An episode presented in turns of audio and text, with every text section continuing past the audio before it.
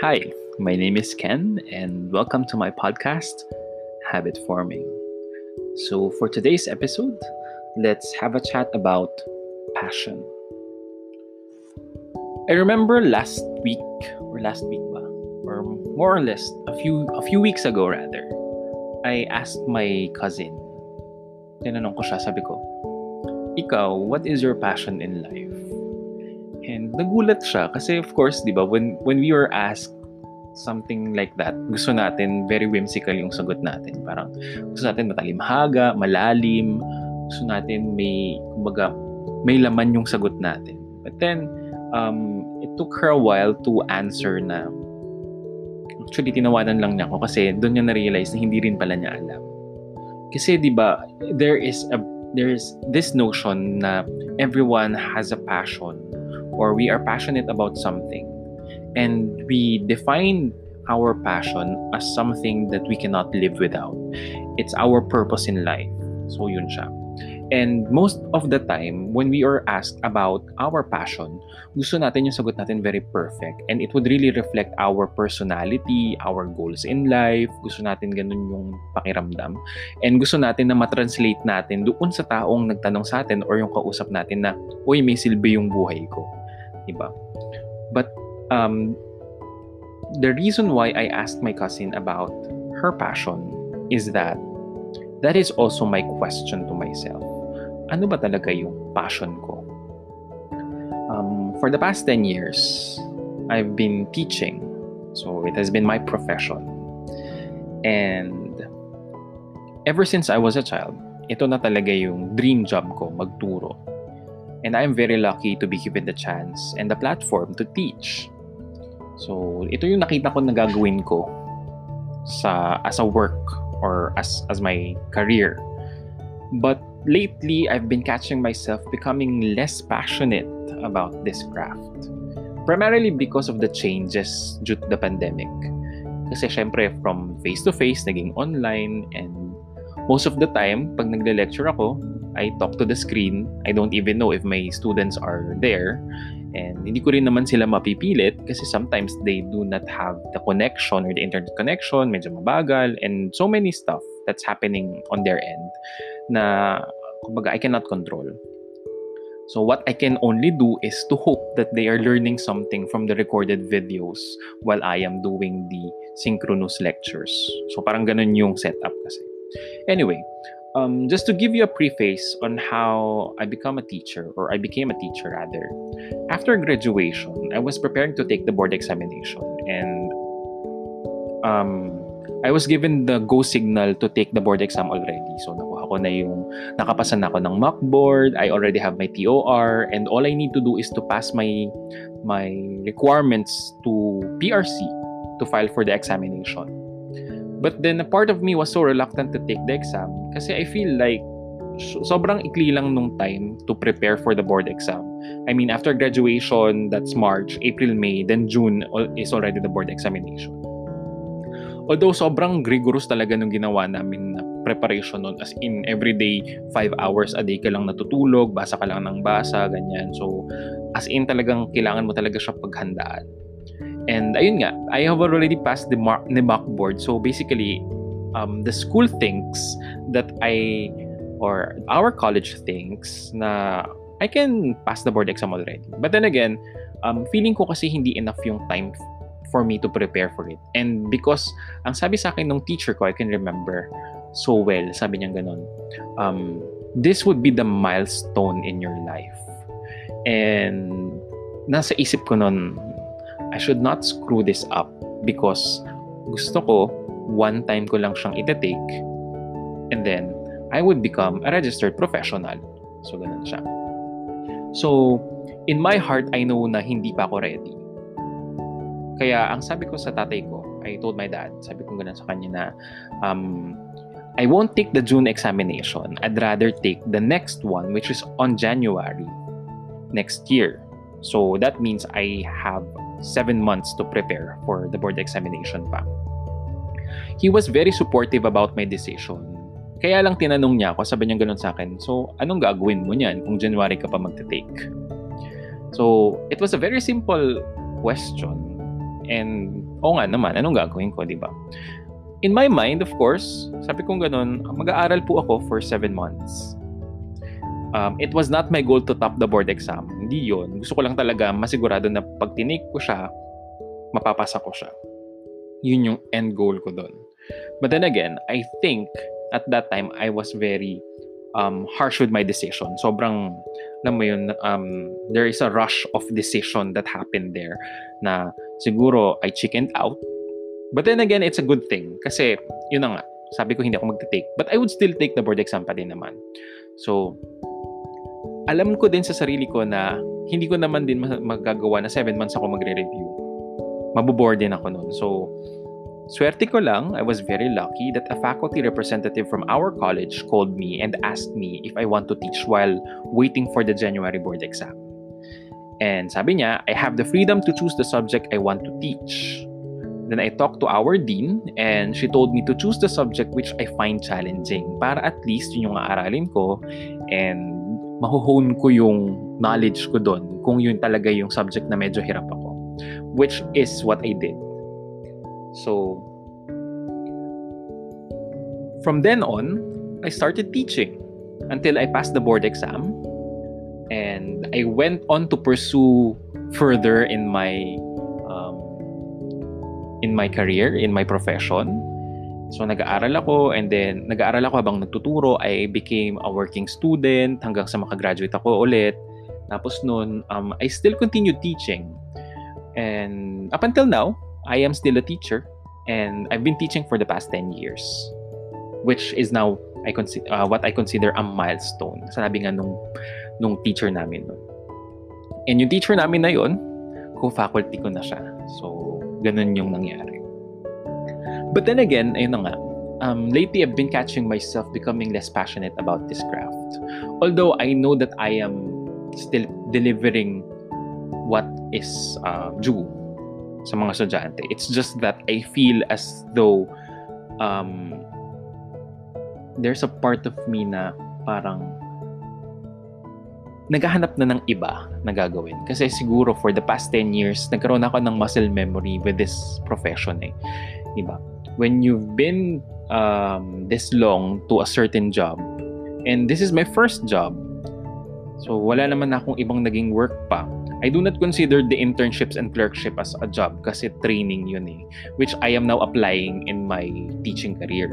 So, tuloy-tuloy pa rin naman siya. Kumbaga, um, kaya ako naman din pinili yung pagtuturo. It's because gusto ko talaga yung nasa-challenge din yung utak ko na mag-aral, mag-update, ganyan. Kasi there are some instances in my profession na pagka na-stuck ka in a certain career path, magfo-focus ka lang syempre dun sa pangangailangan ng path na yon and then nakakalimutan mo na yung ibang naaral mo which yun yung pinanghihinayangan ko kasi sobrang dami din naman naming inaral.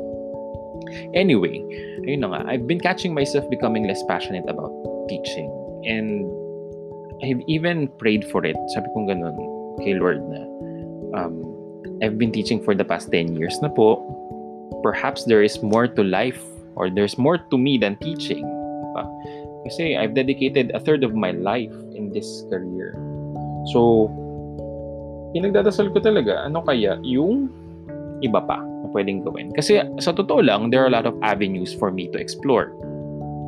So I thought about the word passion and how heavy it is to carry a passion. Di ba? Pag sinabi mo kasing passion, sometimes we allow that passion to define us. We allow that to say kung ano yung goal natin in life. Di ba? So, pag sinabi kong my passion is teaching, so I am defined by my work. Parang ganun yung nangyari. But then, as I reflect upon it, what I've realized is that we can have many passions in life. We are not limited to one. And sometimes, people don't really discover their passion Maswerte na lang talaga yung iba na at a very young age alam nila yung passion nila. Pero madami ding mga tao na hindi din nila na-discover kung ano talaga yung gusto nila sa life nila. And it's quite frustrating when that happens kasi feeling mo walang silbi, walang kwenta, or sometimes, di ba, wala kang paroroonan, walang mararating yung life mo, hanggang dito ka na lang. And you would feel like you're running in circles like a headless chicken. Parang ganun siya. Or parang nagte-treadmill ka. Ganun, di ba? Takbo ka ng takbo pero hindi ka naman umaalis doon sa pwesto mo. So, walang growth walang personal growth, ganyan. So, siguro ganun yung naramdaman ko at that point when I asked myself, hanggang dito na lang ba? But then I've realized na um, aside from teaching, I can do a lot of things. And um, my profession, the teaching profession, allowed me to hone a lot of my skills.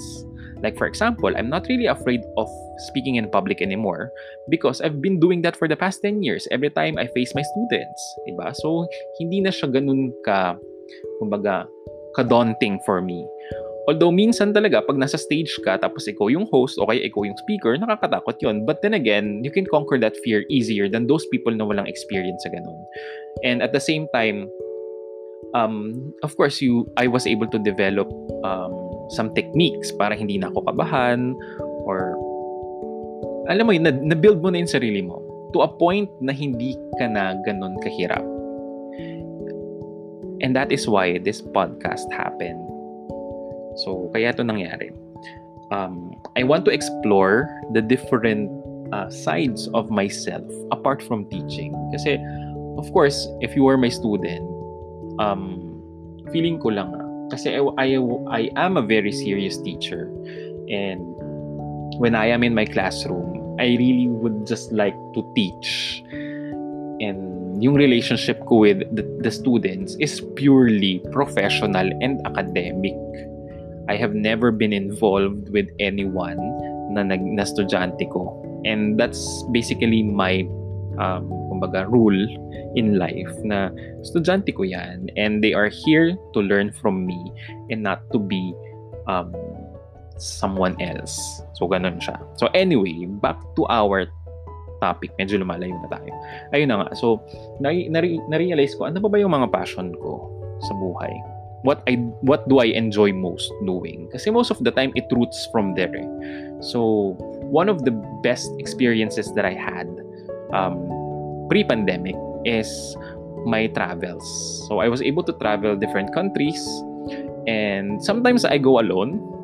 Um, one time I went with my best friend and it's really something that I treasure about or treasure all the time na pinapanood ko yung vlog na yung mga vlogs namin doon pag binabalikan ko siya, it really puts a smile on my face na ang saya pala nun. And I've really enjoyed my stay. Kasi sometimes nakikita mo lang sa libro pero in per, pero 'di ba pag napunta ka doon sa lugar na 'yon, parang it's very magical. So yeah. So that's one of my passions. And I think naman na halos lahat naman ng tao if given the chance or the opportunity to travel gagawin naman nila 'yun, 'di ba? So I'm very fortunate that I had those experiences and I was able to um kumbaga, to have that chance to explore. Another passion um, that I was thinking about is writing. I really love to write um, for myself. Journaling, devotion, yan yung mga ginagawa ko. Vlog, blogging before, but then uh, medyo naglay low kasi naging busy and at the same time, nag-iba rin yung priorities. But from time to time, binabalikan ko yung mga sinulat ko and then nagugulat ako na, ay, ako pala nagsulat nito. Parang ganun. And sometimes I share it with my friends and then nakakatuwa yung feedback nila kasi pag nakaka-relate sila. So that means um, it is an effective piece. Parang ganun siya, di ba? So, so yeah, another passion is writing. Ano pa? I am also a passionate cleaner. Hilig din ako maglinis. Although, sometimes ako din naman yung nagkakalat ng mga yun. So, um, yung organization. Kaya nga favorite ko talaga yung book ni Marie Kondo, yung about minimalism and tidying up. So yeah. Ano pa? I am passionate but I'm not talented in singing. But that's not something I want to pursue. I don't think I can pursue that. Siguro for video purposes. Ano pa ba? I am also passionate in learning. So yan. But learning is a very broad topic or a very broad aspect. So, inisip ko, ano ba yung pinagsimulan ng mga passions na to?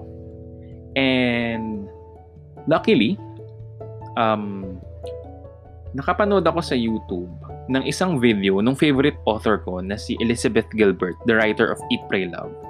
Sabi niya ganun, masyado daw nating naro-romanticize minsan yung pagkakaroon ng passion to a fault na nape-pressure tayo magkaroon ng passion or hanapin yung passion natin na minsan we agree upon those things just for us to have something to be passionate about. So, parang napipilitan tayo or minsan masyado nating pinipressure yung sarili natin magkaroon ng passion or hanapin yung passion natin.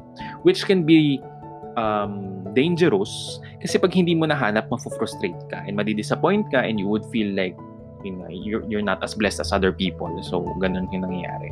So, instead, instead of searching for your passion, sabi niya, be kind to yourself and search for your curiosity. Because curiosity is something milder, sabi niya.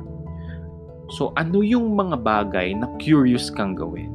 Then, purs- pursue them kasi daw, mas forgiving ang pagpupursue ng curiosity kesa ng passion. Kasi, if for example, you're curious about baking right now and then it didn't pan out to be what you thought it would, hindi stop baking, then find another thing you're curious about. Kasi most of the time, when we stick ourselves with the notion that we have to have a passion and hindi natin siya mahanap, the frustration would develop a certain type of anxiety or depression, ganyan, or feeling of being left out. But if we pa- if we if we follow our curiosity, sometimes it allows us to discover a different side of ourselves. Like for example, ay magaling ka pala mag-bake, magaling ka pala magluto, magaling ka palang mag-drawing, magaling ka palang magtahe, and so forth. Diba? When you allow yourself to be curious, you also allow yourself to discover a lot of things na kung hindi mo pala trinay, hindi mo malalaman. And most of the time, sabi niya, or sometimes at least, these curiosities would lead you to your passion. So, instead of trying to force yourself to discover your passion, tap into your curiosity instead and let your curiosity leads you or lead you rather to your passion. So, I think that's a very good advice. And that's something that I've been living with for the past um, few months. Ngayon ko na-realize yun. And of course, um, because it has a milder consequence, yung pag-follow mo ng curiosity mo, milder din yung risk na kailangan mong gawin. And mas mataas yung courage or yung bravery na meron ka siyang i-push through or meron kang meron ka na i-push through mo yun or i-try mo yun. Kasi 'di ba usually when we always stick to the passion stuff it has a great risk. That means the greater the risk the greater the loss. But if we follow a milder form of passion which is curiosity lesser ang risk lesser ang loss more ang courage. So, mas nagiging matapang tayong gawin yan, itry natin at sundin natin. Diba? So, I think it's a very good advice and it's something that I want to share with you if ever you are struggling right now to find out your passion. Do not be too hard on yourself. Do not press, pressure yourself too much. Instead of finding your passion, follow your curiosity Pray to God that this curiosity would lead you to the passion that was meant for you. So, there. I hope you learned something and I hope this helps because for me, nakatulong talaga siya. And sana ganun din sa'yo. So ngayon, if you're going to ask me what I am curious about, ito, making a podcast, actually vlogging, writing again. Yan. So, magsusulat ulit siguro ako. Um, and I'm actually uh, learning how to cook. Kasi yung ate ko magaling siya magluto. And of course, dahil minsan I am left alone at home at gusto ko kumain ng masarap, uh, hindi ako na lang magluluto for myself. Diba? So, I am curious. So, yan. So fire up your curiosity and let it lead you to your passion. And I pray na mahanap mo din yun. And kung hindi man, at least you've tried, di ba? So, give yourself a break, give yourself a chance, and follow your curiosity. Till next time, I'm Ken, and this is Habit Forming.